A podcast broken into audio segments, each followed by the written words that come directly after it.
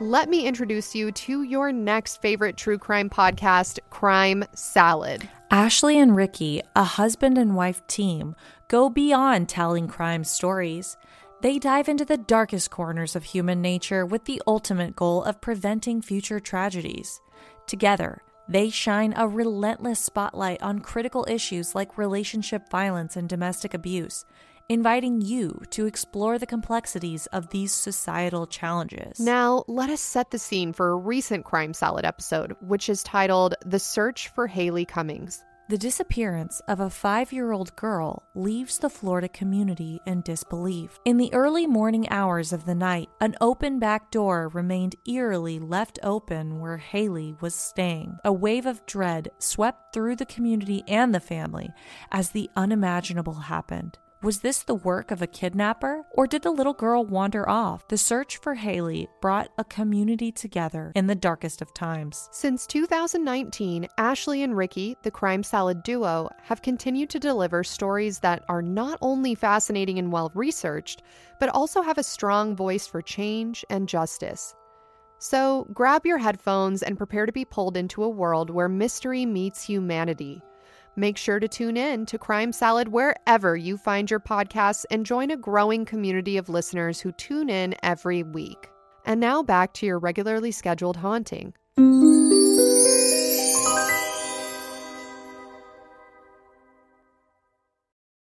Everyone is talking about magnesium. It's all you hear about. But why? What do we know about magnesium? Well, magnesium is the number one mineral that 75% of Americans are deficient in. If you are a woman over 35, magnesium will help you rediscover balance, energy, and vitality. Magnesium supports more than 300 enzymatic reactions in your body, including those involved in hormonal balance.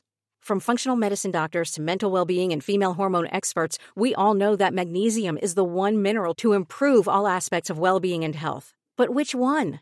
Magnesium Breakthrough from Bioptimizers, the trusted choice recommended by leading experts with seven best absorbed forms of magnesium to ensure your body receives the support it needs for overall well being. Go to bioptimizers.com slash balance today and use code BALANCE10 for 10% off. Support your journey to wellness at B-I-O-P-T-I-M-I-Z-E-R-S dot com forward slash balance. Magnesium Breakthrough from Bioptimizers, your foundation to optimal health and vitality.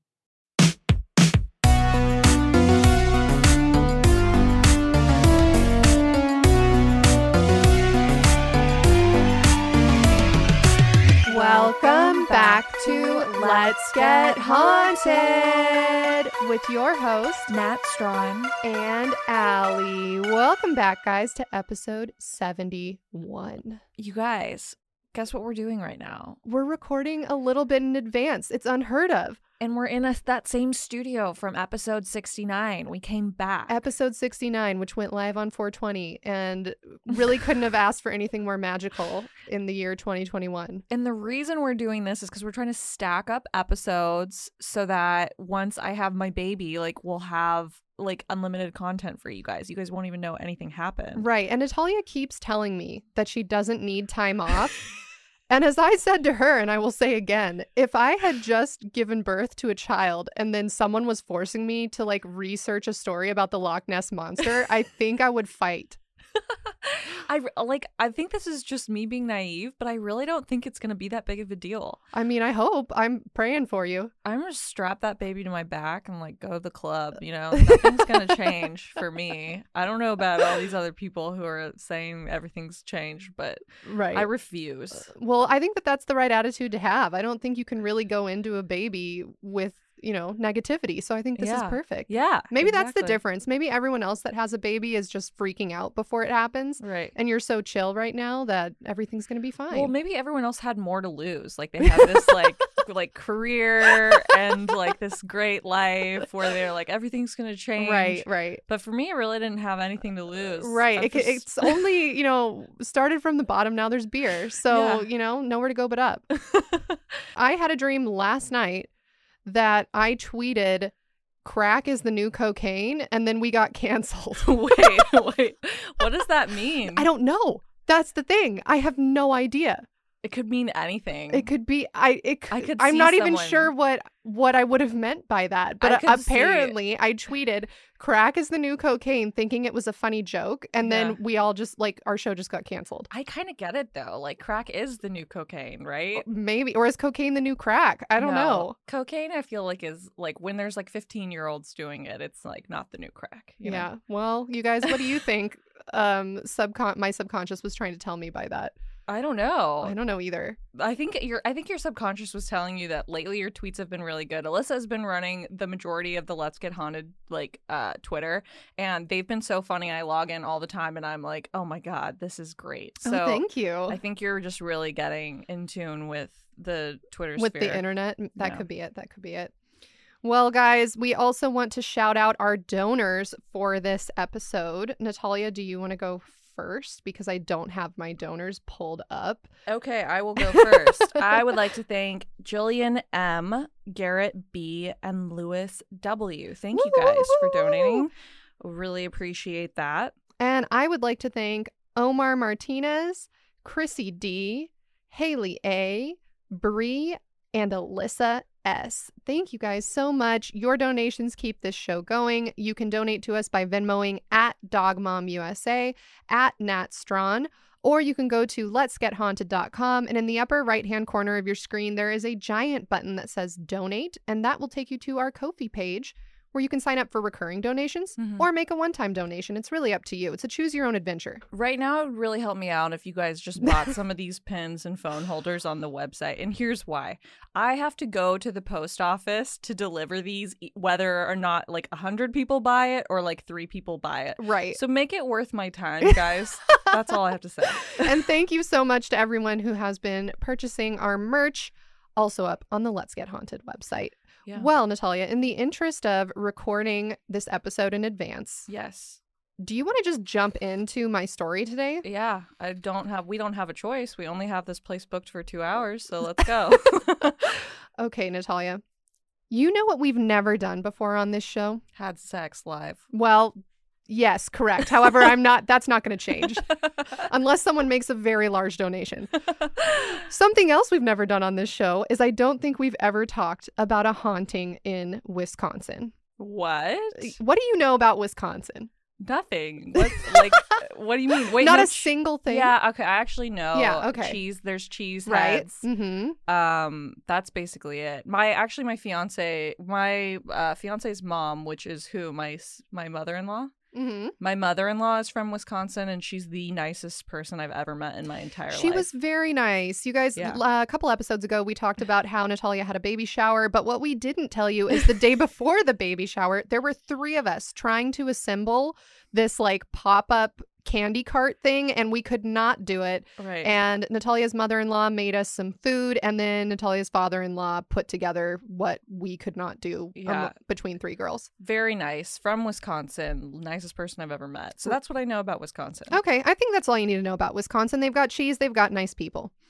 So, have you ever heard of a city within Wisconsin called Lake Geneva? Uh, isn't that like in France?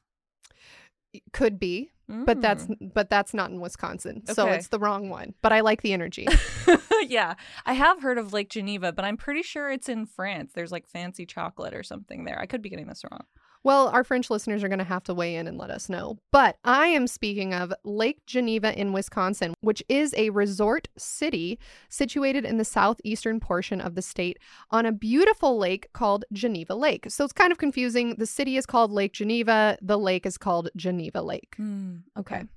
The city is occupied by just under 8,000 citizens, and as a resort city, there are obviously a lot of nice lakeside homes, some of which are actually opulent mansions built by wealthy Chicagoans during the Gilded Age. Mm. Natalia, have you ever heard of the Gilded Age? Uh, yeah. Tell me about it. Oh shit. Okay. it was an age where everything was uh glittering and golden and gilded and there's lots of money and Yeah. maybe was it during the uh like bootlegger times where everyone hmm Yeah, the Prohibition was for sure happening around that time. yeah So, the Gilded Age was an era of about 30 or so years that occurred during the late 19th century in the United States, beginning in the 1870s and lasting till about 1900. And the Gilded Age was an era of rapid economic growth, especially in the northern portion of the United States. And basically, what happened is American wages surpassed those in Europe. So there were a ton of European immigrants coming to the US in search of a better life and hoping to get some of those good wages that really weren't happening in their home countries at the time. American dream. Exactly. Quintessential American dream. So the rapid expansion of industrialization led to a real wage growth of 60% between 1860 and 1890. Wow. And this was spread across all jobs you can think of. So prior to this time, there really weren't too many women and children in the workforce. But because of this super rapid expansion in the labor force, um, there were men, women, children, and they were all getting paid better than they ever had. So just to give you an idea, in 1880, an average wage was like $380. And just 10 years later, in 1890, that amount had grown to $564. So Wow. super rapid growth. However, as with anything good, the Gilded Age was also an era of abject poverty and inequality. And you can imagine why. I mean, there's these millions of immigrants coming from impoverished regions, they Mhm. pour into the US, and this high concentration of wealth then becomes more visible and more contentious because you it's very clear the line between the haves and the have-nots. Right. And this was also a period of rampant political corruption as big businesses lobbied government officials to ensure deregulation of businesses. And bribery was actually so common during this time that New York even legalized it. Legalized bribery? Yes. Well, then it kind of takes away the fun of it. Right. it? I know it. Half the fun is that you're doing something illegal. So, this era, as you can imagine, was also marked by con men, swindlers, and some of the very first pyramid schemes in American history. Oh, that's really exciting. I know. I have so many friends involved in pyramid schemes right now that don't know it. And you guys, this all originated from the Gilded Age. So you're participating in a centuries long tradition by selling your Arbonne products. Okay. So basically, Lake Geneva is only around um, 80 miles from Chicago, which is a little less than an hour and a half drive. So back during this Gilded Age, tons of wealthy people living in Chicago, including several oil barons, Mm. decided that they were going to build these gorgeous, opulent summer homes in Lake Geneva because it was close by. But they wouldn't have to look at all the poor people in Right. Chicago. And this, that's what it was. And Yeah. especially after the Great Chicago Fire of 1871, where like most of Chicago burned down. Right. So then all the rich people were like, well, okay, do we really want to see this abject poverty in the streets Right. making us feel bad? Yeah. um we're too big of pieces of shit to like want to make our own city better so let's take our money to this resort town Right. build up this resort town um and everyone else can kind of fend for themselves Can't blame them. If someone wanted to trade me that life, I would be like, sure. yeah that's the thing it's very easy to criticize it but natalia and i would probably do most things Oh, I would. Yeah. I would Freaky Friday switch lives with that person instantly. Absolutely. Okay, so to recap real quick. Period from 1870 to 1900. Influx of European immigrants to the United States. Wages are soaring. Industrialization. While this is good for the US market, it also attracts lots of vulnerable people who are hoping to achieve the American dream. Thus, in a tale as old as time, you have poor immigrant families just struggling to survive living in the same city as wealthy oil barons and unscrupulous businessmen. And there's corruption, there's organized crime, there's bribery, there's scammers, there's schemers. Mhm. And as the rich got richer, the wealth gap became much more obvious. And then this fire happens, kills 300 people in Chicago, burns Mhm. Down most of Chicago. And so all of the wealthy people take their money and move to Lake Geneva. Got it. And so when you look at Lake Geneva today, you actually see tons and tons of tons of these gorgeous like mansion estates Mhm. just in the middle of Wisconsin. And it's almost like why? Like what Wow. is the reason? It's so out of place, but Yeah. that's why. That's the reason. Cool. So, one of these mansions was owned by prominent Chicago surgeon and real estate mogul Dr. Philip Maxwell. hmm And constructed in 1856, the mansion offered some of the best architecture of the time, with tall windows, broad entrances, elaborate ornamental wood moldings, marble fireplaces, and a grand staircase. And regarded as one of Lake Geneva's finest landmarks, the building predates all of the area's notable summer mansions and served as both a summer residence for a line of several prominent Chicago industrialists who entered both political and social dignitaries. So, for example, General Grant, Mhm. super famous guy in American history, he Yeah. stayed at that house. Um, Nancy Reagan, before she Mm. married Ronald Reagan, I guess they actually like met and courted at the Maxwell Mansion. Wow. Yeah, so this is like a very big landmark. Unfortunately, the home's original owner would not get to enjoy his magnificent mansion for too long. Just three short years after the mansion's construction was completed, Dr. Maxwell died inexplicably.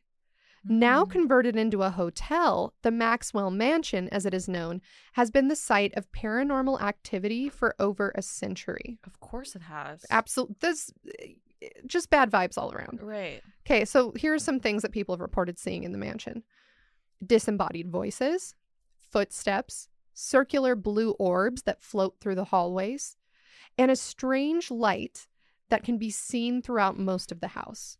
And most of the activity seems to come from the Speakeasy Tavern in the building's basement, which was constructed during the Prohibition, like you pointed out. Right. According to an article published to Kenosha News written by Dennis Hines, quote, a little boy named Eddie, who became ill and died in the mansion, is believed to be inhabiting the hotel's attic.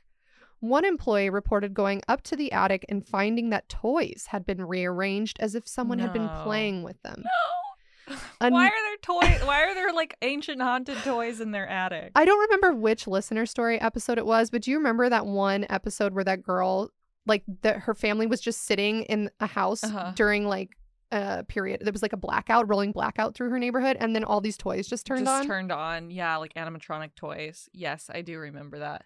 But it doesn't stop there. Another supernatural being known as the Watcher, not the Watcher we had an episode about with Jamie Kennedy, but a completely separate entity named the Watcher, has been reportedly seen sitting and watching guests who have stayed at the hotel. So people will wake up in their hotel rooms in the middle of the night and look over into the corner of their hotel hotel room and there's just a dude sitting there watching No. them. And then they flip the lights on and he's gone. really? Yes.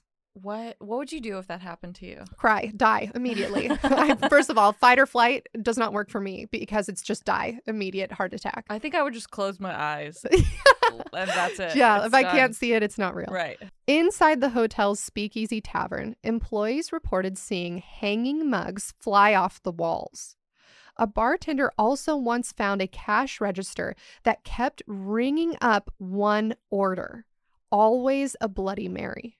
Ooh. So this bartender talks about what he saw and he came in for his shift and he was like cleaning up around the bar getting ready to open up yeah. and the cash register just starts ding ding ding ding like the tray popping out as if someone's putting in cash yeah. and then when he goes and pulls off the receipt it's ringing up a bloody mary over Oh and over and over again and other strange sightings and experiences have included people reporting hearing cries for help coming from the lobby and then finding nobody in the lobby when they run down there to call 911. Oh my god, that's so creepy. And another home nearby the Maxwell Mansion is known as Grimley Manor. And Oh, Grimley that's haunted, Yeah. sure. yeah, first of all that name is very haunted. And Grimley Manor is a Gothic style Victorian house that was built in 1893, and the descendants of the original builder still live within the estate today. And local rumors in the area state that the original owner, whose name was Lord Grimley, buried the bodies of several women and men underneath his cellar before moving them to a different location at an unknown date. Wait, wait, wait. Say that again? Okay, so there's this house called Grimley Yeah. Manor. And I guess the local rumor around Lake Geneva is that the original owner of this house in the 1800s had used to have like parties in his house. Yeah. And I guess he, I don't know if he murdered these people or if they just happened to die while he was having a party, but he buried them in his basement. That's And then- And then normal. years, well, of course. and then years later, he dug them up and took them out into the woods. Oh. That, but oh. that's just a rumor. It's not proven. And at dusk, I need to process that for a while, but you can keep going. and at dusk, a strange glowing blue light can be seen from the attic. Unfortunately, we don't know much more about the history of this house other than these whisperings of locals over the years, since the house is still a private residence to this day. But Lake Geneva isn't only famous for its creepy lakeside mansions. In the 1880s, right in the middle of the Gilded Age, Lake Geneva also saw an influx of sanitariums being built within its boundaries. Natalia, do you want to explain what a sanitarium is to yeah, any of our it's listeners? an insane asylum, right? Absolutely. And then the reason I use that terminology is because that is like that's yes, that's offensive, but that is but that's what, they used to be called. they were called. Yeah. Yeah. So basically, there was this psychiatrist named Oscar Augustus King. He was born in Indiana. He studied medicine in Austria, and then he returned to the United States, married his wife in Wisconsin, and they started making their home in Wisconsin. And he wanted to open up a state of the art sanitarium or, or whatever you want to call Right. it. And so, what he did is he went to the Wisconsin legislature and he lobbied to pass the first bills regulating mental health treatment. Oh, that's great. Uh, right, sounds great. These bills created an environment in Wisconsin that made it easier and safer to open sanitariums, which in turn led to Wisconsin becoming the mental health capital of America in the 1800s. Oh, wow. Yeah, big like, deal. You're depressed. Go to the middle of Wisconsin. That's Yeah. gonna make it better. Go to this haunted area with all of these crazy mansions, and you will no longer be depressed. So in 1885, King opened the Oakwood Sanitarium, which offered the most cutting edge treatments for nervous disorders at the time. And a lot of the time, when we've talked about sanitariums on this show, we are talking about like a dirty, understaffed, dilapidated state run facility, right? Where Goubet Exactly. lives and is found. Exactly. So Yeah. if you guys remember our Haunted Ohio University episode, we talked at great length about a sanitarium that should have been shut down about 200 years before it actually was. Totally. Mm-hmm. So, but that's not the case with Oakwood. Oakwood was a private facility and incredibly expensive to attend. And according mm. to one source I read, you had to pay around 1500 US dollars a month to attend Oakwood, which is actually more expensive than most one bedroom apartments in Wisconsin today. So you picture a place where wealthy people would send their mentally ill or drug addicted family members that they just didn't want to deal with. And many of the patients suffered from things like morphine addiction, alcoholism, schizophrenia, mania, depression, syphilis, epilepsy, and of course, our favorite, the female illness known as hysteria. Oh yeah. Yeah, isn't that where just women couldn't have an orgasm? Yeah, it was basically like their husbands weren't fucking them right. So then the husband was like, she has hysteria. Send her to this sanitarium and like give her a vibrator. be right either, though, because there's plenty of people who are abstinent or just going through a dry spell who don't like go crazy because they're not getting Oh, fucked. yeah, of course. But I think it was more like the husbands or the family was upset that this Right. person was being difficult or a bitch. Oh, okay. Yeah. Or like we talked about before too, postpartum depression at the time was classified as hysteria. Right. And Yeah. the cure is like having an orgasm. Yes, correct. Okay. So, among the treatments the facility offered, there was something called hydrotherapy, which sounds like very bougie, but what it actually was is naked patients would get wrapped in skin tight towels like a cocoon so that they couldn't move their arms or legs. And then the orderlies would submerge these patients in an ice water bath for days at a time, only allowed to be released from the ice bath if they needed to use the bathroom. okay. So wh- that is that's supposed to make you better. Correct. Right. They're just like, okay, if we torture this person enough, they'll Mhm. just stop acting out. Right. If we kill this person, then we've cured them. so, as King's Oakwood Sanitarium grew in popularity, he began to open more sanitariums nearby with names like Redwood Cottage and Lakeside Cottage. And King's success drew other mental health professionals to the area, and several competing sanitariums funded and built by other notable psychiatrists of the time cropped up in Lake Geneva. So I want you to just picture this beautiful resort town Right. lake, not less than 3,000 people today. So I can only imagine what it was like in the 1800s, m- Right. far less people. And there's basically just these gorgeous, like great, great Gatsby mansions Yeah. on the lakeside. And then there's also these insane asylums dotting the surrounding area near the woods. So, yeah, I mean, that's so scary. Very to me. strange, very strange place. And when the Great Depression hit in 1929, there was obviously no longer a market for fancy sanitariums, and all of these buildings were eventually abandoned. Hmm. While some were torn down or repurposed into hotels or restaurants, King's Oakwood Sanitarium sat empty for many years. Over time, it suffered from two unexplained fires and fell into further disrepair. Children living in the Lake Geneva area would dare each other to enter, and ghost sightings abounded. Hmm. One ghost that was sighted frequently was described as a man dressed beautifully in the finest fashion of the late 1880s, a striped sport coat with one flap pushed back to the side, revealing the long gold chain of a pocket watch. Oh my god. At first, the man appeared to be of flesh and blood walking down the hallway. But as children exploring the abandoned sanitarium got closer, they saw his toes dragging an inch or so above the ground. Ew. His right arm lay limp at his side, the sleeve rolled just above the elbow to reveal a dangling hypodermic needle full of morphine, still stuck into a throbbing and bleeding vein. Open sores in the man's forehead revealed his rotting brain seeping through a cracked and decaying skull, meaning that the ghost was most likely a victim of tertiary syphilis before his untimely death. Ew.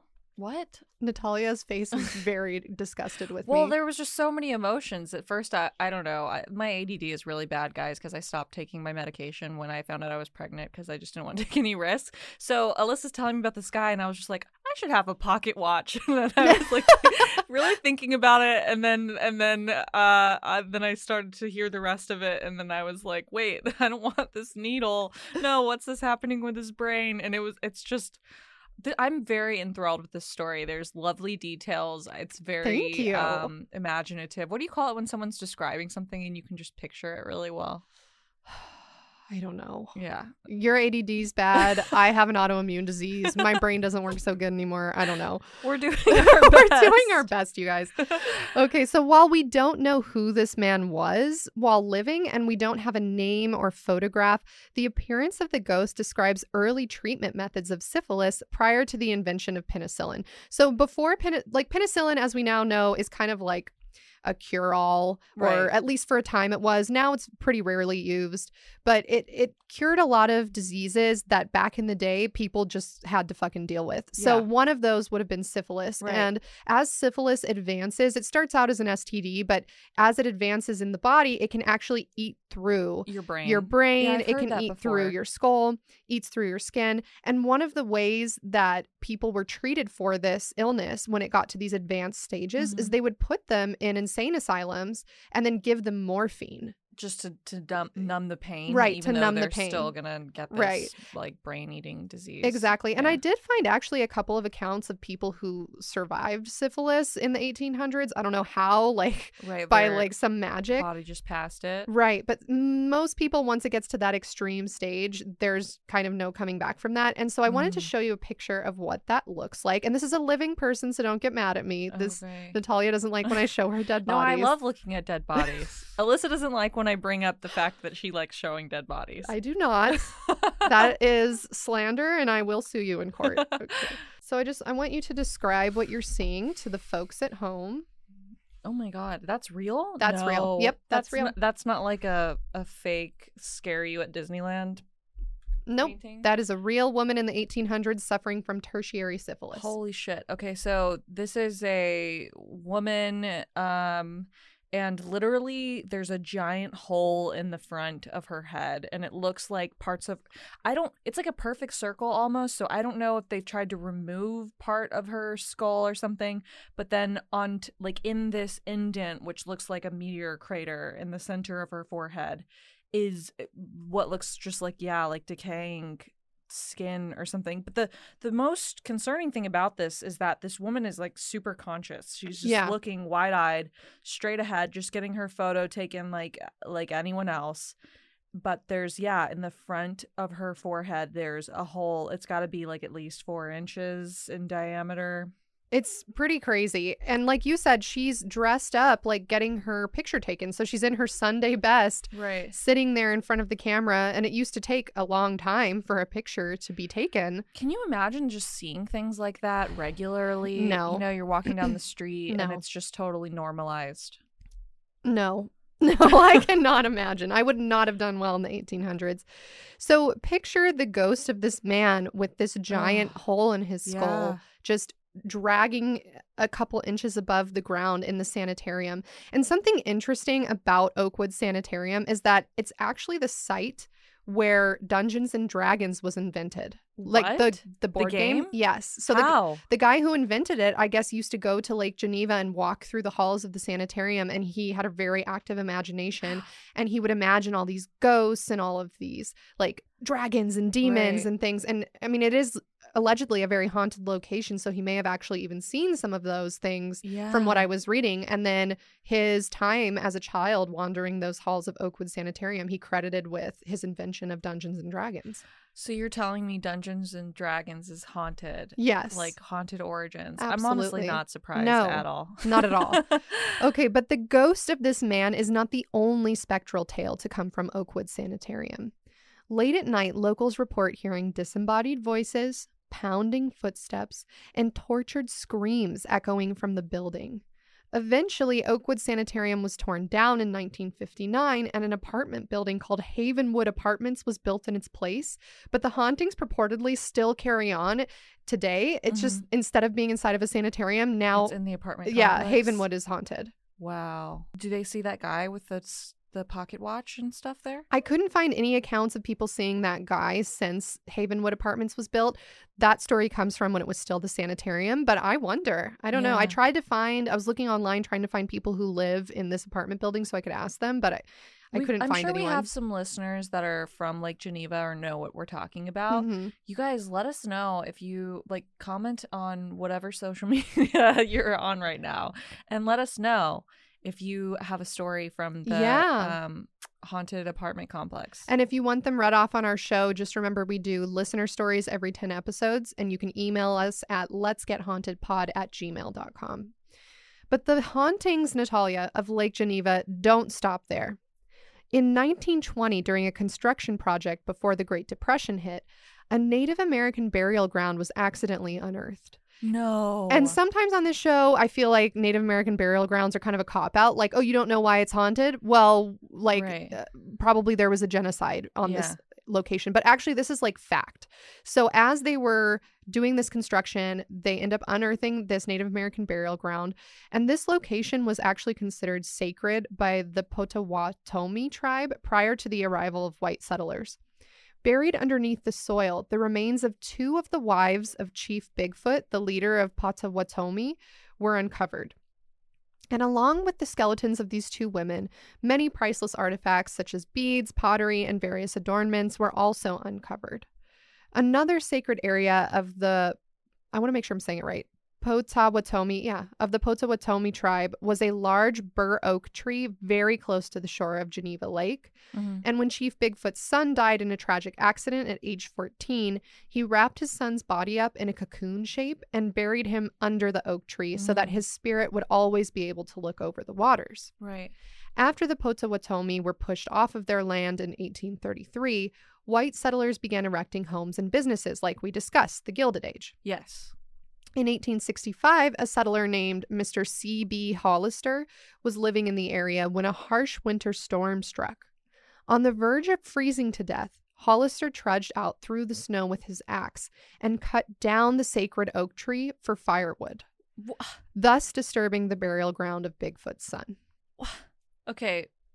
I feel like maybe the reason this Lake Geneva is haunted is because it was Indian burial ground. Like if they're uncovering stuff like that in the 20s, that means that it's been there for hundreds of years, Right. right? Well, and also, I don't care if we're talking about a disturbed burial ground in Vietnam, like we talked about in Operation Wandering Soul, or a disturbed burial ground in uh Ohio, like we talked about with Haunted Ohio University. Anytime you're disturbing a burial ground of any type of person, it's Right. it's bad juju. It's like bad vibes. the only way to get rid of ghosts is, is just everyone gets cremated. Yes. Like automatically, yes. no choice. Right. Yeah. That's what I think.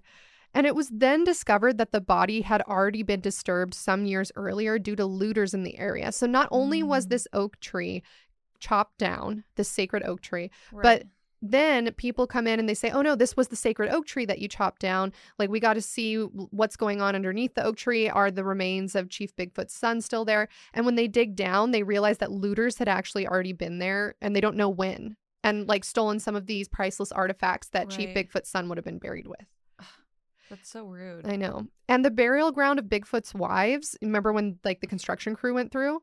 So a normal person would have just been like, "Oh, this is a burial ground. Right. Let's find somewhere else to do construction." They didn't do that. So they actually ended up building a restaurant on top of uh like this burial ground. A restaurant on top of it. hmm yep. And then another sacred area of the Potawatomi tribe has since been turned into a country club, and the area where Bigfoot's son was buried is now part of someone's backyard. So, due to the disturbances of these important locations, some residents of Lake Geneva claim to have seen the spirits of several native Potawatomi people looking out wistfully over the lake early in the mornings when the fog is still settling across the water. Hmm. So, so far, Natalia, we've talked about a couple of different ghosts, some haunted houses. But what about cryptids? Uh, What about cryptids? Have you ever heard of the Beast of Bray Road?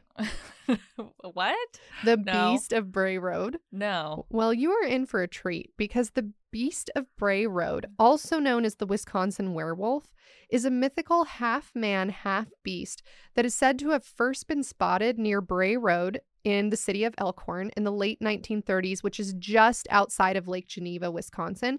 And I, I mapped it, and it's only about an eight minute drive between these two Mm. locations. And the Beast of Bray Road has been spotted in neighboring towns like Elkhorn, Lake Geneva, Lyons, Milwaukee, all of these different areas people have claimed to see this mythical beast. Standing at around seven feet tall with brown and gray coarse hair covering its body, the Beast of Bray Road has terrified dozens of witnesses who have crossed its path over the years. Witnesses describe it as a massive creature, weighing somewhere between 400 and 700 pounds, with glowing red or sometimes yellow eyes. 400 and 700 pounds. Between those two ranges, this is yes. a fucking fat fuck cryptid. What are you talking about? This How tall is he? uh, he is six to seven feet Oh, okay. from most of. I don't know. I'm 700 pounds, seven feet. 100 pounds per foot is still a lot. I also want you to picture though, like just a super jacked werewolf man who is seven feet tall and several hundred pounds. Five, let's say five hundred. Uh, yeah, Okay. this is just that's okay. Okay. All right. While some witnesses have described the beast as more wolf-like, others have described it as being more like a wild man with long, shaggy hair and fangs. The first ever sighting of the Beast of Bray Road came in 1936 when a night watchman named Mark Shackleman was on patrol at St. Coletta Convent, a facility for developmentally delayed adults. Shackleman's duties as a night watchman included patrolling the convent and its graveyard at night. The convent also had several Native American burial mounds on its property. As Shackleman walked through the area where the burial mounds were, he saw something standing on the mound in the distance. Thinking it was a looter, a thief, or some other kind of trespasser, Shackleman shone his flashlight onto the person. But as he got closer, he realized the figure was not a person at all. Rather, it appeared to be a beast, about seven feet tall and weighing around 500 pounds. The beast appeared to be using human like hands containing shaggy fur and claws to dig into the burial mound. Shackleman then smelled what he described as a quote, rotting meat smell and got a terrible feeling in his stomach that something was wrong. He turned in a panic and ran from the beast. A few days later, Shackleman was once again on night patrol when he saw the same figure standing in the exact same area on the exact same burial mound. This time, Shackleman shone his flashlight directly on the creature and got a good look at its face. He described the beast as having a face like a wolf, but hands like a human, only with twisted thumbs. As Shackleman and the beast made eye contact, the beast let out a low, grunting noise and spoke a single word Gadara. What? The beast then turned and ran into the woods. What does it mean? Google it. What is it? Okay, so Gadara. I was hoping that he was going to shine a light on that and then see that thing and then just shoot it immediately. Right. So Gadara comes from the New Testament of the Bible. And Okay. it's basically this story about how Jesus comes across these people who are possessed by demons Okay. and he basically gives them an exorcism and casts those demons into a group of swine or a group of pigs Mm-hmm. and thereby saves those two people from the demons that were But what inhabiting about their the body. pigs? Well, we don't talk about that, Natalia. they probably were eaten later and were very tasty. Oh, okay, that's not better, but okay. Okay, but what do you think this means in relation to this story? Okay, so hold on. Let me big brain time. Let's yeah, see. big brain. the there's a werewolf. All right, I'm you guys. I'm literally closing my eyes. I'm concentrating right now. I'm like taking all of the other um Mm-hmm. Right, because- senses and blocking them out so that I can just think. Okay. Otherwise, the ADD, like Yeah. she might see me drinking my coffee and yeah. it okay. could be a so distraction. there. What did I just hear? There was a werewolf, a 700 pound, no, 500 pound werewolf, and he has twisted thumbs, and he says Geneva. Gadara. He says Gadara, and Gadara is a story where Jesus dispels uh, some demons into pigs and saves some people. So, is this werewolf Jesus? That's what you got from that. I don't understand. Okay, so some people think that this means that perhaps this could be a demon. That Oh. perhaps this is a wolf that has had a demon cast inside of it. So Oh. it's sort of human like and a humanoid creature. Oh, And it's digging at this ancient burial ground Right. that holds a lot of religious significance. Right. So people theorize okay, is it looking for a new host? Is it looking oh. to bring back one of the bodies buried in this burial mound so that it doesn't have to be stuck inside of a wolf anymore? And then it would animate a corpse. Maybe. Wow. I don't know. It's much to think about. And although this is the first sighting and one of the most detailed, many other witnesses claim to have seen the beast of Bray Road in the ensuing years.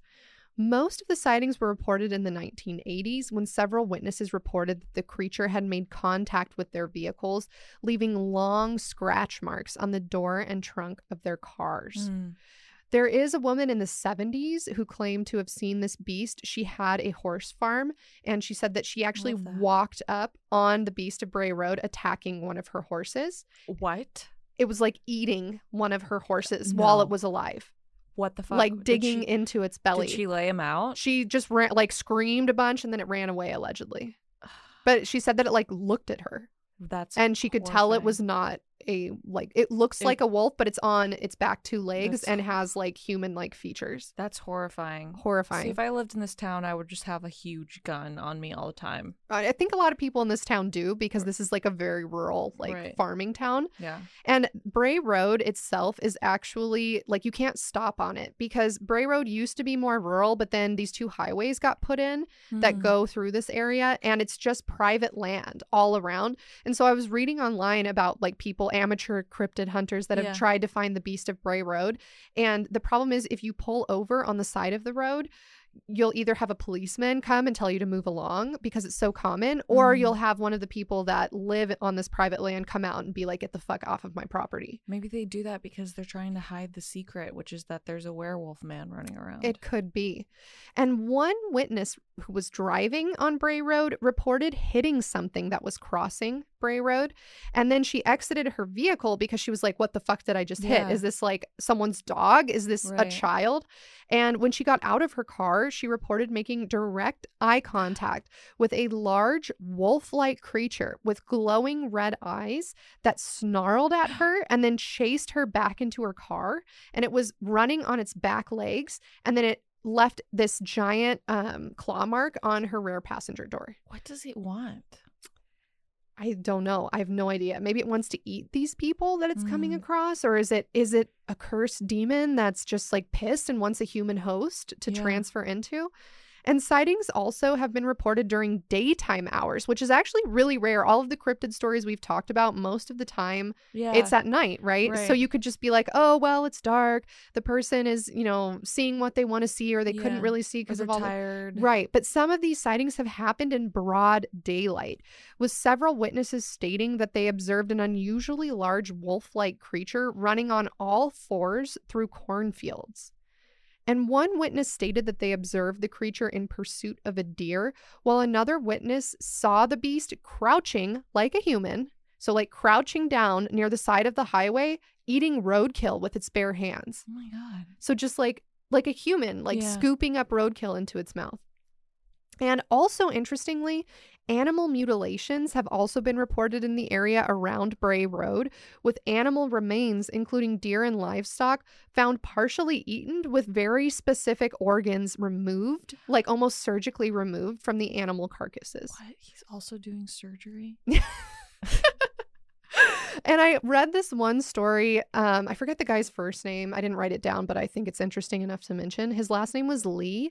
And I guess he lived on one of these properties and he kept coming across these like raccoon carcasses, No. possum carcasses. I know we love possums on this show.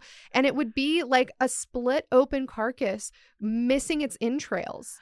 Like, or its entrails would just be scooped out and dumped next to it. And he thought somebody was playing a prank on him. He was like, oh, maybe there's like kids running onto my property or like a serial killer in the making that's just fucking with me. Right. So he sets up those wildlife cams, which, Yeah. yeah. So it's for anyone who doesn't know, um, sometimes in rural areas, uh, we put them out on the farm sometimes. There's these trail cams and they run on batteries. They're not Mhm. like hooked up to the cloud or anything. And it's good if you're in an area with no Wi Fi and if it's motion detected. Yeah. So if something walks in front of it, it'll take a couple frames. So do they get a picture of this cryptid? Okay, this is where it gets weird. So he sets up, he, he starts laying out corpses and setting up these trail cams. Yeah. And there are a series of, of still frames where in the first still frame, you can see this deer laying on the ground, a dead deer. Yeah. Then there's a still frame where this weird purple mist starts coming over the deer carcass. And then a couple more frames, you can't see anything. It's completely covered in this purple mist. And then when the mist clears, there's just this frame and the deer carcass is gone. He mystified him. Mm, he, yes, he, that was a good pun. He- he's very mystifying. Oh my god. And another witness reported driving down Bray Road late at night and observed an unusually large wolf like creature eating an animal which had been hit by a car on the side of the road. So, this is like a common thing. Right. People just see this humanoid wolf Eating, eating roadkill. Eating roadkill. Yeah. And the creature reportedly ran into the woods because the eyewitness, as they're approaching this creature, Yeah. they start to slow down because they're like, "What the fuck am I seeing? Is this Right. a is this a wild person that like has rabies and needs my help immediately?" Right. So they're slowing down, and then it just like runs with like the swiftness of a deer. But on only its back legs. And some people report that sometimes it's kind of using its front legs, Yeah. but not really. And Yeah, it disappears it's- into the woods. It's on two. It's legs. bipedal. Yeah. And on January 27th, 2018, a man named Danny Morgan, who lived in the town of Menem- Menomonee Falls, snapped a photograph of what he claims to be the beast as he was driving on a rural highway road east of Elkhorn. So I'm going to show you that photo right Yeah, I now. want to see it. Okay, let me find Yeah, at first I was picturing just like a really like obese werewolf, but now I'm starting to think of what if that was just all muscle. Right, because muscle weighs more than fat. Right. So a 700, that's what I'm saying, a 700 pound super jacked w- wolf man. What is this that I'm looking at? Okay. This is hold on, let me look at this. I'm flipping my laptop around so Natalia can see these photos. If you guys want to see any of the photos that we're going to talk about in today's episode, go to at Let's Get Haunted on Instagram where we post all of our photo dumps. So it's a photo that's taken, it's kind of blurry and it's clearly taken at night with like a cell phone or something like that through a windshield. And on the right hand side of the road, there is some something, some sort of animal or something that, and it looks like it's walking on two legs, but it's like really blurry. Right. And I guess the like I mean it's it's a highway now. So I guess that he would probably be going pretty fast. I think you can even see the speed limit sign in the background. I think it's like 40 or something. It does kind of look like it could be a coyote or something like that up on two legs, sort of. And it's doing these like T-Rex arms, you know what I mean? Yeah. Yeah, I don't know. It's very weird. seems suspect to me. Very sus. okay, so the most recent documented sighting that I could find comes from an article entitled Lake Geneva Resident Claims He Saw Werewolf Like Creature Twice in One Month, written by journalist Mike Ramchick, who I actually spoke with while researching this episode. Um, and for his article, Mike spoke to a witness named Ron Rice, who claimed to have seen the creature while driving between his home in Lake Geneva Mhm. and a town just outside of Lake Geneva called Lyons. Mm. And the article states, quote, Every once in a while, Rice travels to the town of Lyons for work, where he drops off fertilizer at a farm on Highway 36 just west of Church Road. It's a Burlington address, and there is a circle gravel driveway where Rice loads up a truck with fertilizer. There are deep woods, according to Rice, about 150 feet away from the driveway. Back in May, Rice was on a routine drop off in broad daylight sitting in his truck when he looked into the distance, and about a hundred or so feet away, he, he says a figure caught his eye. Rice said, quote, This thing was huge. It was over seven feet tall. It was brown and hairy with very coarse hair. It walked out and picked something up from the ground, then turned its back toward me and went back into the woods. Two weeks later, Rice said he saw the beast again and again. It walked out of the woods, picked something up, turned around, and went back into the woods. That is not normal animal behavior. No. Does a coyote stand on its back legs, pick shit up with its human hands, and then wander back into a forest? No. Since the first documented sighting of the Beast of Bray Road, there has been a Discovery Channel show looking for it. There's been a show called Legend Hunters that went looking for it. And there was even a horror film made about it in 2005. But the first major publication regarding the beast came in 2003 when author Linda Godfrey wrote a book entitled The Beast of Bray Road. In her book, Linda interviewed dozens of witnesses from towns surrounding Elkhorn, which is where the very first sighting of the beast was, Yeah. including Milwaukee and Lake Geneva. Although she started out as somewhat of a skeptic, Linda reported that after hearing all of the sincere firsthand witness accounts, she became a believer. Mm. And as we all know, on this show, we love cryptids, but what do we love more? Firsthand accounts. Yeah. So I did some digging and I found a couple of people who claim to have seen the Beast of Bray Road and I interviewed them about what they saw. And I'm going to play the very first interview for you now from a man named Juan Carlos. And I want to hear your thoughts. So I am a real estate agent here in Lake Geneva, Wisconsin. I've been I've been doing it now for uh, a little over seven years, and uh, so you know I've I've been all over the the area. I literally know the county. I would say just as well as, as anybody's going to. I you know I grew up in the area and played soccer and worked. That's really my whole life. Tend to my two cats, but that that's about it. You know, and the interesting thing here, Allie, is that so the the Beast of Bray Road, you know, he's he's known to be around that Bray Road area, um, which is between somewhere between Elkhorn, Burlington, and um, you know, like the Lake Geneva area, basically one of those kind of back roads.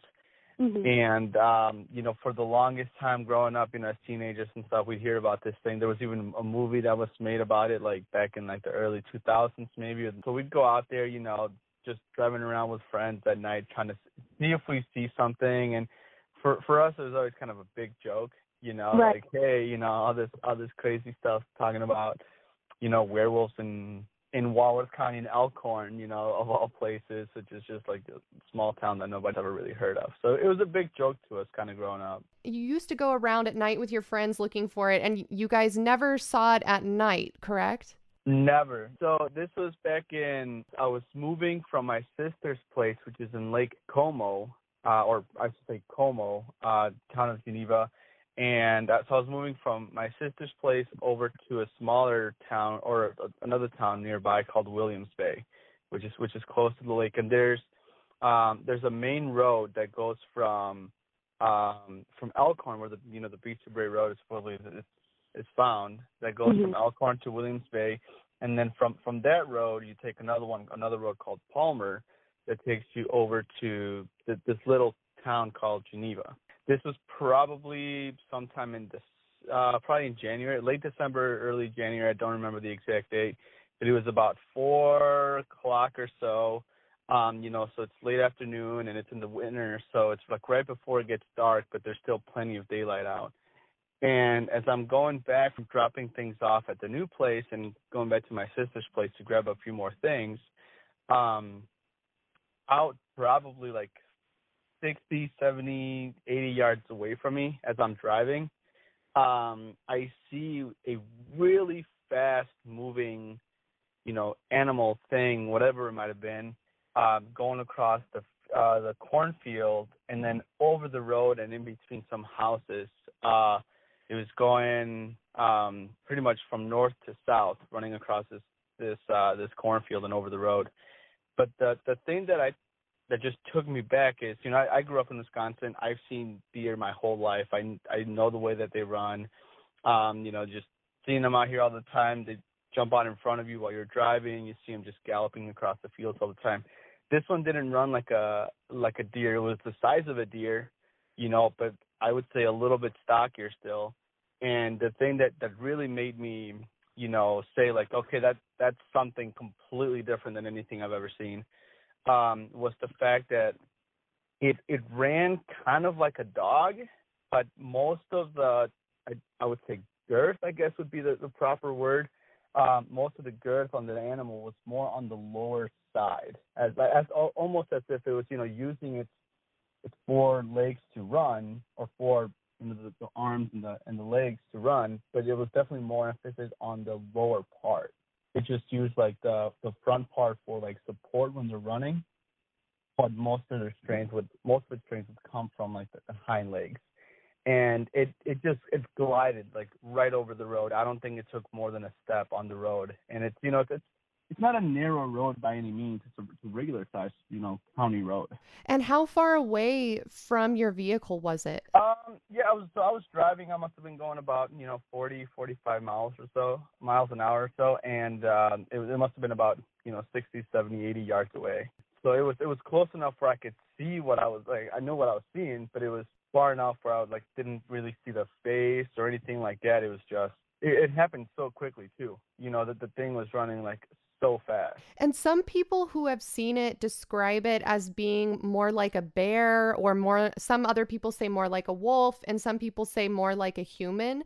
Did you have any opinion on what kind of animal it resembled? You know, if I if I had to put my thumb on it, uh, Allie, I'd say it was the build of a slouched man running kind of like a dog would run but with the color of like a grizzly bear. It was like a very tan looking color. It was definitely hairy. I can tell you that. It was, it was definitely hairy. It wasn't like a deer where it's got like the very short hairs that you know it looks like a really smooth coat. It was like completely different than that. And then you said it, it looked like even though it was on all fours that most of the emphasis was on the back legs. Is that correct? Absolutely. Yep. Picture uh, kind of like a th- th- this might sound silly, uh, like kind of like in in movies, you know, when they're starting to turn like in, like a like it's turning into a werewolf, and they're like kind of running on their back legs, but they're definitely using their front like arms right. to support them and sort of like almost propel them into the jump. And I don't know if that makes any sense or not. It's using all fours, but like it's I I know it was like more of the strength was on the back legs, kind of like it like, like a deer, but it wasn't it wasn't a deer run. I've seen deers run my whole life. I've seen hurt deers run, you know, and, and it wasn't anything like it. And did it did it have longer fur or shorter fur? Were you able to make out what you thought the fur pattern looked like on it or the hair? It was definitely longer than like I said, like a deer, but it was mm-hmm. still far enough away where I, I couldn't tell you like, yeah, it was really hairy or anything like that. It just it looked the fur looked thicker than like like a deer. It was almost like almost like a golden retriever type like look to it. You know, from what I could see, it wasn't quite as long, but it was kind of like a golden retriever sort of hair. And then that road where you saw it cross in front of you, are there, what is the terrain like in that area? Is it more rural? Are there woods? Is it like crops? Yeah, no, it's definitely a lot of crops, but there's there's different parts around there that that are heavily wooded. Um, lots that are so over in here in Walworth County, it's a lot of flatlands, but with the the amount of of icebergs that there was, you know, centuries and centuries ago, um, it's carved out quite a bit of, you know, what we like to call kettles around here and, and lowlands. Um, mm-hmm. So there's spots where, you know, it, it's so it, it gets really low and it gets really wet from all the cornfields that kind of just drain there. So they naturally just you know, form protected areas. There's a lot of conservancy land around here, and um, the you know, they're heavily forested areas. Um, another thing to note too is that Palmer Road, the part where I saw it, is going to be you know within three to five miles from from the Bray Road over there. So given the you know the the length of or the distance between the the two places there, it's not at all um, you know un, un, unreasonable to think that it could be somewhere where it just kind of roams around. And then how did you feel after you saw it? Did you tell anybody? Did you have to stop your car? Did it make you nervous? Oh, I it I've never had a feeling like it before. I like I was in complete like disbelief of what I saw. Like, you know, I've I've always had a fascination with um with like UFOs and aliens and that kind of thing. And for me, that's that's a no-brainer. You know, like the the, the universe is so vast that there's got to be other life right. forms, and and what that's like, we have no clue. You know, um, but something like this, I I never in a million years that I think I was gonna like see something like that. You know, and um I remember like super vividly, like it just I was driving, my mouth was just open, I was speechless for all of like 10, 15 seconds, like kind of process what I just saw. And then I just, in my car by myself, I just let out a scream. I was like, what just happened? Like, what did I just see? I called my sister right away. I was like, dude, you're not going to believe what just happened. And she was just, and, and she does not, you know, believe in these kind of things. And she's like, yeah, whatever. You were probably just stoned or something. I'm like, listen, I've got soccer here in, in an hour, hour or two and I've I've not done anything today to even put me in that kind of mindset. You know, I I know what I saw. You know, I I got to my sister's place and I wasn't shaking I wasn't shaking by any means, but I was shaken up. I was like like I I I thought it seemed like I had a brand new take on life when it happened. It was like just an instant like holy cow and she lives out in actually pretty close to where I saw it, so one of the things that that we would do when I was with her is I'd go out and let out the dog at at night, put it on the on the lead, and let her run around for a little bit. And um I was freaked out that night to be out there with the dog. You know, like I was like I I, I don't want to put him out there because what if something happens? You know. Do you have any theories for what you think the Beast of Bray Road is? No clue, Allie. I've, I've no clue. I've you know I've done minimal research when it comes to things like cryptids and you know vampires and, and, and those kind of things. You know, I think that they're they're stories for a reason. You know, I'm mm-hmm. not gonna put it up there with you know with the Bible and Jesus and that kind of thing. Um, I'm not terribly religious. I'm, I'm I'm very spiritual in that sense. You know. Mm-hmm. Um, but um, I think that there is some truth to the Bible and what happened back then, and you know all the ideologies and beliefs that that people came up with over the years. Uh, there is some truth to that, and much to that effect, you know, there could be a lot of you know factual things to things like werewolves and and vampires and that kind of thing. But what what I saw that day exactly, I I couldn't tell you what it was, but it was most definitely something that is unique and something that I've never seen in any book or video or anything ever. It was its own thing. The closest I could imagine to what something like that would actually be like if if I had to guess like if they told me you have one guess, you would have to get it like you have to tell us what you saw and, and bank your whole life on it. I would say that it's something supernatural, something paranormal, something completely different. Wow. And you have you ever seen it since that day or was that the one and only time you've ever seen it? Nope, that was the one and only time.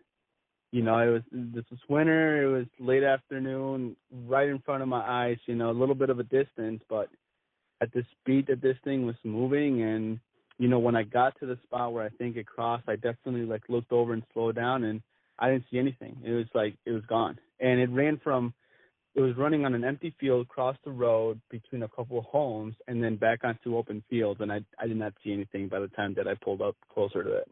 Everyone that I talk to, they're always like, Yeah, right, you don't even know what you're talking about. You just saw a deer, you saw a dog and it's like, No, like I there's Allie, I'm I'm a professional real estate agent here in, in, in Wisconsin. I've been doing it for a long time and I've got you know, we I work with builders and clients that that buy multi-million dollar properties, and and and that kind of thing. So there's absolutely no reason for me to come up with a story like this and and want to see it through. You know, I just I know what I saw, and I firmly believe that it was something completely different. So, Natalia, that was Juan Carlos Martinez. I want to give him a shout out. He said that, so I reached out to him on Facebook. um, and he said that he read my message to his girlfriend. And his girlfriend was like, you're not really going to go on the show, are you? Like, you didn't see anything. You just think you saw something. And he was like, No, I know what I saw. Right. I want to talk to someone who's finally going to believe me. Yeah. And so he came on the He show. So the right shout out to him. He is a real estate agent in the uh, Elkhorn area. So you guys Google him and buy a house from him Wow. if you're in the market. Um, yeah, I mean, it sounds like he saw something that he can't describe. Like, and like I said, people from Wisconsin, in my experience, are very nice people. There's Very no honest. reason Yeah. for him to make something up. I mean, yeah, wow. Um, definitely wasn't a deer. I gleaned that much from Right. the conversation. And it's it's described as other people have described it, right? Like walking on its back or running on its back legs Yeah. very swiftly. This like brown coarse fur. It was super fast, so he couldn't really tell too many details about it. But it sounds like what everyone else is describing. You know, it's like this werewolf like creature. He even says that even though it sounds cheesy, it reminded him of those werewolf movies where someone's like morphing Right. and you know they're running. You know what he's talking about? Like they're running Yeah. and then they Twilight. I've yeah. Twilight, exactly. like the back of my hand. And he was kind of laughing when he said that. He's like, I know it sounds cheesy, but that's what it reminded me of. And so I'm like, shit, this is the Wolf Man. Wow. Yeah. I mean, uh, uh, we did an episode on werewolves sort of recently in the Colabaro. That's very true. And yeah, it really got me thinking that there's like a secret underground um, Wolf community. community. Yeah. Yeah. Well, so I have two more for you. One of the one I'm going to go over right now is super short. There is a woman I spoke with via Facebook who claims to have seen the Beast of Bray Road, but she did not want her name associated with what she saw and she Mhm. didn't want her voice associated with it. So she just sent me a paragraph. And I'd like to ask you to read this paragraph to our listeners right now. Okay. I was sitting at home in an armchair in the living room reading a book. It was just beginning to get dark, and the sun had dipped below my neighbor's roof. My armchair was next to a large bay window that overlooked the street. As I was sitting there in silence while reading, I suddenly sensed that something was watching me. I turned to look around my living room and saw nothing. I went back to reading, but still had the eerie feeling. Then I turned to look out the window and came face to face with what I can only describe as half wolf, half man creature. It had bright yellow eyes that seemed to glow. The first floor of my house was elevated, so you had to climb about six feet of stairs to get to my front door. The creature's head was just above the window sill, so it must have been between six and seven feet. It was snarling at me. Its hands looked human, but with large claws gripping the top of the flower box that was attached to my window. It had coarse looking fur, sort of a blackish grayish brown color, and it had patches of missing fur. Its snout was very long and pointy, but the nose at the end of it didn't look like a dog's. It looked like a human nose at the end of a long snout. Its eyes also looked like they had human pupils, even though they were large and yellow. I screamed and dropped my book. My husband came running, but by the time he got to me, the creature had taken off running. I watched it run away into the woods. It ran on its back legs. It ran so fast that it was out of sight by the time my husband came. I was so terrified that we moved shortly after that. I know what I saw. I'm not crazy. What do you think of that one? Fuck, man. That's so. That's see. That's why I'm not gonna have windows in my house if I live in the country because you just if you lived in a place like this, like fuck, that's so scary. What? I really don't like that. When she typed me that story, so I had to, there was a little bit of a back and forth before she finally sent me what I what you just read. And she was basically saying that this like really shook her. Yeah, it sounds like she's traumatized by it. Yeah, they moved shortly after that. Like it I mean, it gave me the goosebumps. Yeah, like imagine you're just chilling In the scariest thing is Ugh. that it had a human nose at the end of its snout. yes, I really don't like that. That's horrifying. So, and now I have one final firsthand account that I would like to play for you now. So, Kim, do you want to introduce yourself to the audience? Hey everybody, this is Kim Poppy. I'm from Milwaukee, Wisconsin, and when I was seven years old, I saw a dog man. I grew up here, Central City in Milwaukee, and the, the year was like 1972, and I was seven years old. And it was, I don't remember if it was summer, but it was definitely warm out, and I wasn't in school, so it could have even been a weekend. But I was in the backyard, and my mom was in the yard and um there was all this yelling and and people shouting. And of course since it's 1972 everybody like everybody runs to the front yard to see what all the yelling is. So there were at least oh, close to a dozen neighbors come out front to see what's going on. And across the street we were second house from the corner facing east. Across the street in the corner house which was a duplex um there's a lady standing on her on her front porch and she has her child in front of her maybe like four or five or six a little kid. And she's protecting him with her arms and she's yelling go away get away go go! And you know yelling for help and stuff. And all these neighbors are watching as an animal goes across her front lawn. Now from my point of view, I saw the animal from the left side of her house to the right side of her house, and then the animal went around the corner, which was Wright Street, and uh, on her lawn still, I lost view of it as, as it cornered around the house. So myself and 10 or 12 other neighbors, which were mostly adults, if I recall, saw, I don't know, it, it kind of, for my whole life, I convinced myself that I saw some sort of baboon, like a Gelda baboon or something. Um, this creature was maybe four feet tall, and I'm judging the height by where it came up to on her porch railing. So it wasn't real big. It it kind of well it walked on two legs. It had sort of a bushish tail.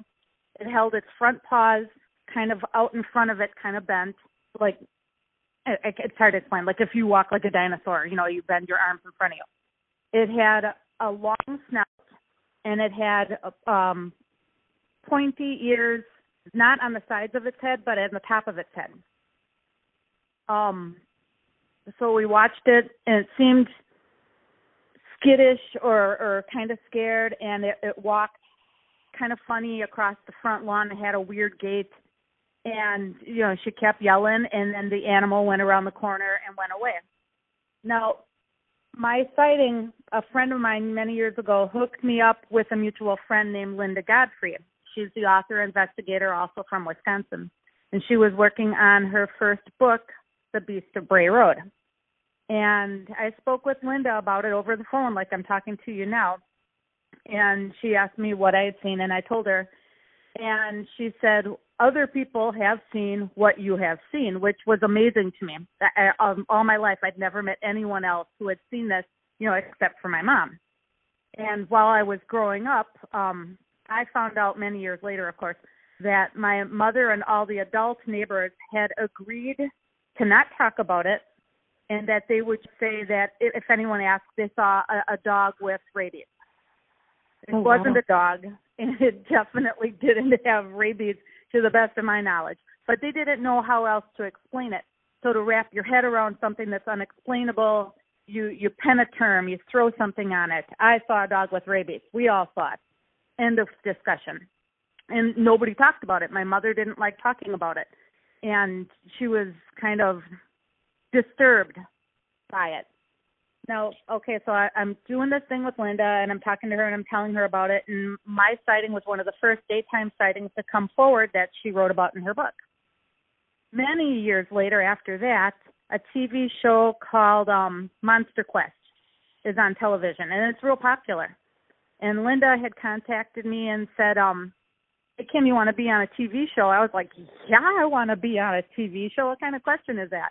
She said, Well, they want to talk to you about your dogman sighting. So I went on and I told him what I'm telling you now, and we drove around the car a little bit, and I showed him where I had seen it here in the city. And I did see it in Milwaukee on 50th and Wright. Like anybody could drive there today. You could see the house I grew up in, and you could see the house where it went across the lawn. And people have asked me, you know, why do you think it was in the middle of the city, just walking down the street? Well, Linda and I have discussed this, and a lot of the dogman sightings coincide with bodies of water. And if you look at the area of 50th and Wright, it is literally surrounded on all four, four sides by water. There's Menomonee River Parkway, there's the Milwaukee River, there's the Parkway to the north, and then, you know, Lake Michigan to the east. And for an animal, a mile, two miles, that's nothing. They can cover that ground in like a short amount of time. So we were basically surrounded by water. And if it's true and these animals, you know, follow waterways or stick close to water, that would make perfect sense.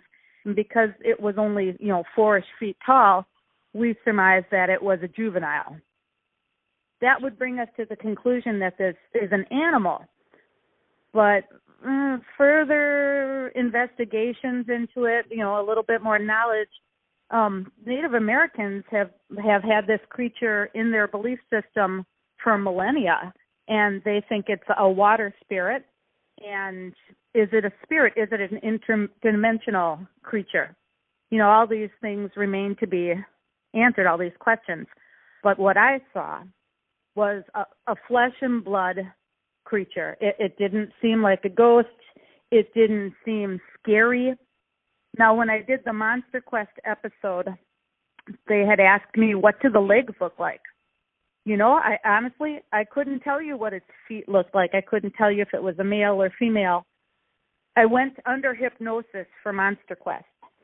And while I was under hypnosis, the hypnotist, un- unfortunately for me, I go under hypnosis like in an instant, boom. You know, you could ask me to bark like a dog or quack like a chicken or a duck or whatever, and I would totally do it. It's so unfortunate how easily I'm hypnotized. Under hypnosis, um, I did not remember what the leg looked like. I must have not really looked at them, but I specifically remembered my mother turning looking at me and and swearing, which you know she did all the time. Get in the house. Get in the blank house, and and yelling at me and pointing, and of course it, I'm sure she was thinking it was for my safety. I did not go in the house, but under hypnosis I started crying, and you know when I think back about it, you know here's your mom yelling at you, and you don't know why, and she's telling you to get in the house you know, if there were a tornado or something, and she would have said, "Get in the house," I would sit there with my mouth open and not gone in the house either. I'm sure, but that's what I remembered under hypnosis. Oh, and I, I made ridiculous faces. They said, "Well, what what kind of teeth did it have? What did it look like?" And I actually, under hypnosis, and this was on video, I went, grr, grr. I made like monster teeth and monster fingers, like grr. I also did a sketch of what I thought it looked like, and I asked that that not be put into Monster Quest, me making grr sounds, and my sketch because my sketch came out so I don't know cartoony. I'm like that is not what it looked like. It couldn't have looked like that. But yeah, I mean I'm not a great artist or anything, but it was it was it wasn't what I want people to think that I saw, if you know what I mean. Mm-hmm. Now, Loren Coleman, he's also an investigator and author, uh, paranormal. He wrote a book. In, in one of his books, he talks about devil monkeys. And devil monkeys have been seen in the United States since um, the Europeans came to the United States. And what they think they see are various size monkey type creatures that hop around in the trees. And for the longest time after I read about that, oh no, now I think I might have seen a devil monkey. You know, it kind of matches the description. It's got big pointy ears, it's got a bushy tail, it's got a long snout, and then more and more this is sounding like a baboon. Okay, that's fine. Until other witnesses of Linda's came forward, and as soon as she published her books, they just were coming out of the woodwork. People were coming forward and saying, "I saw this hunting, I saw this camping." You know, that it's six, seven feet tall. And I'm like, well, what I saw was little, so we concluded it was a juvenile. But a devil monkey is not six or seven feet tall. You know, it's monkey size. It's like three feet, four feet tall, whatever. Um, little ones too. People see these little monkey things, and I'm always questioning: Is it misidentification? Are they really seeing flying squirrels or something? But these creatures are much, much bigger than a small flying squirrel. And people who live in the woods, they know what the animals look like around them. They know what you know a flying squirrel looks like. They they know all these things are common to them. What what I saw, I, I've never seen anything that completely matches it. What I saw doesn't match anything that anyone's come forward with. No videos, nothing like that. I've never seen anything else similar except for maybe a Gelder baboon. And of course those are really bushy. What I saw had had um shortish fur. It didn't have long like manes and stuff the way baboons have. And what color was the fur? It was like a mix of um black and gray and brown. It was very non-distinct. The the know like like a raccoon, not like a German Shepherd either. It from across the street it was brown and black and gray, like kind of. I can't put a color on it. How's that? It's hard for me. Okay, because I was seven years old and I'm fifty something now. And when I think back, I'm like, God, did I dream it? You know, but but it had tormented me for my from most of my life until my adulthood, until I met Linda. It had always tormented me. What did I see? So you convince yourself you see a specific thing that you can wrap your head around, you know. But since I was about seven years old too, I've been able to see ghosts. I've seen little people. I've seen UFOs, and I've come to the conclusion now as an adult you don't need to wrap your head around it and have a perfect explanation for everything. There are some things that we'll never have an explanation for, and you you should really get comfortable with that. You make yourself crazy otherwise. And did you or your mom or any of your neighbors ever discuss what you saw, you know, years No. after the fact? No. Mom, mom discussed it with some of the neighbors, and they had all concluded they weren't going to talk about it, and that it was just a dog, some weird dog with rabies. Yeah, I know. It's like when when people can't explain something, they're quick to to throw something else on it and brush it under the rug. You know, don't talk about it. We don't know what it was. Let it go. So at this point, have you made peace with what you saw? Like you said, now you're more comfortable with the fact that you may never be able to explain it?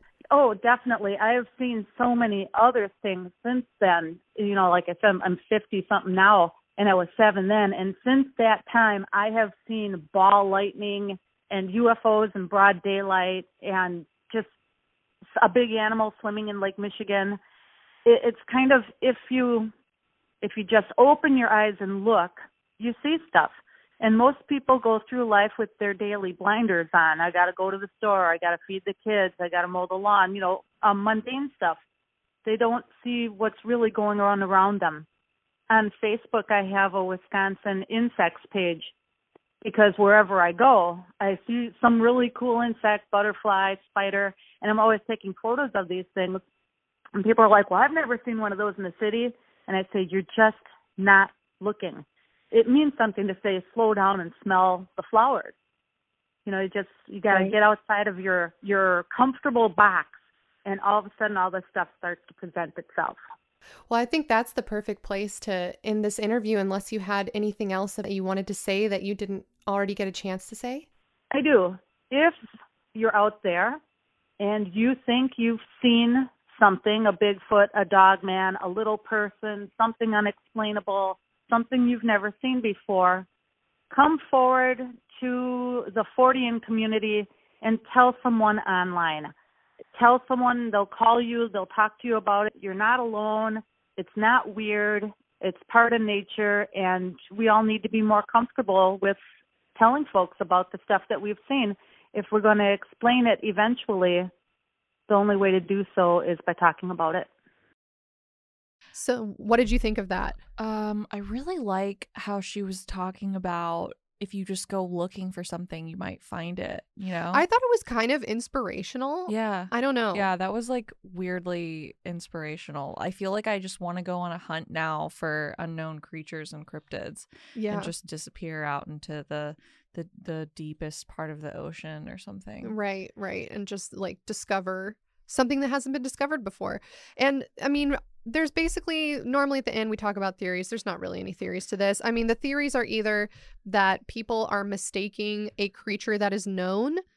You know what I mean? Like maybe they're seeing this wolf that has mange or this bear that has mange and they're thinking that it's This that's there's no theories to this. We this is a mystery. We have to find out why did this wolf guy get here? What does he have to do with Jesus? Is it a demon?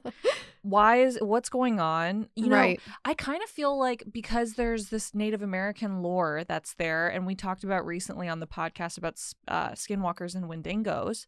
Like, what if it's one of those? Because it's it's like this man-like creature that's also a wolf. you Yeah, know? there's definitely. I didn't go super deep into the Native American lore side just because I didn't have enough time, but there's definitely tons of legends about different types of like man wolf hybrids. There's the win- Wendigo. There's yeah. tons of different things. Um, the skeptic side, like I said, people really think it's a bear with mange, and so I just wanted to show you a picture of what a bear with mange looks like. I don't think it looks like a man, but perhaps Oh, I'm wow. insane. Oh, that's that. Well, that's also very scary. I will say, just the bear with Yeah. mange looks very scary. It looks scary, but do you think it could be mistaken for a wolf man? No, because I think I think I know the gait of a bear, and if I saw a bear like running away, I would know that was a bear. you know? right. And also, if you see a bear on its back legs, it's not the most like graceful creature. I mean, there's I've seen videos of like a bear wanders onto a campsite on its back legs and it's like digging through someone's car or something. They can't just like leap across a freeway. Can you do me a favor and just make the first photo from this photo dump this picture of a bear with mange, and then just like put underneath it like this is a bear with mange. because this photo honestly is terrifying. Eh, But I also like there's so many people who would just say that's a bear with mange, and then you're also just already saying that. Yeah, so right. Everyone can just leave a comment chain of like that's a bear with mange. also, I want to tell you what I think. I think that it's a space blanket. Oh right, exactly. It's a NASA cover up. Right. If you guys have listened to episode 67, hmm you already know what's up. Everything's a space blanket. what a great episode, Alyssa. Thank you. What are your final thoughts? I mean, I don't. A lot of times when you tell me a story, there's like something for me to pick apart and something for me to, um, you know, try to like a mystery to try to figure out here. And this one, I feel like the mystery is all in what that wolf man, whatever his name is, said about that Jesus story. Like, if he only has one time to talk to one person and he only says one word, Right. it's got to be super significant. Like someone needs to Nick Cage uh Declaration of Independence that like I don't know, figure out what that means, connect the dots. Tell us what you guys think in the comments below. You can also comment on the photo dump for this episode on Instagram. Just really quickly going to read my sources and then I'm going to ask Natalia for her sign off. Okay. So, my sources for this episode are isthmus.com, an article by Lindsay Anderson entitled Haunted Wisconsin The Bray Road Beast Tracks a Wolf like Creature Through Walworth County. Also, an anomalien.com, an article by Anoma- anomalien.com published in 2018 entitled Werewolf Sightings The Beast of Bray Road. Also, legendsofamerica.com, an article entitled The Beast of Bray Road, Wisconsin. Also, onlyinyourstate.com, an article by Danielle DeRienzo entitled Allegedly Home to an Unidentified Beast. Bray Road in Wisconsin is one street you'll want to avoid. At thelakemagazine.com, the Potawatomi at Geneva Lake. An article posted to hauntedwisconsin.com called Grimley Manor, Lake Geneva. Um, Maxwell Mansion 1856.com has a section on the history of their mansion. KenoshaNews.com, an article entitled Paranormal Researchers Report Hauntings Inside Lake Geneva's Historic Maxwell Mansion. Uh, LisaSchmelz.com, an article entitled Mysteries of the Mind. AmericanGhostWalks.com, an article entitled Lake Geneva Ghost, The Beast of Bray Road. AmericanGhostWalks.com again, Havenwood Apartments and the Ghosts of Oakwood Sanitarium. bestoflakegeneva.com, the Insane Asylum of Lake Geneva discussion at the Lake Geneva Library, and finally hhhistory.com, which is short for Heroes, Heroines, and History.com, the Sanitariums of Lake Geneva, Wisconsin by Pamela S. Meyers. Natalia, would you like to do our sign off for this episode? Sure. Um BRB gotta go do a interview with someone I met on Facebook about my cryptid sighting on their paranormal podcast. Hell yeah. Special shout out to the people that I interviewed for this. All right, guys. Bye. Bye.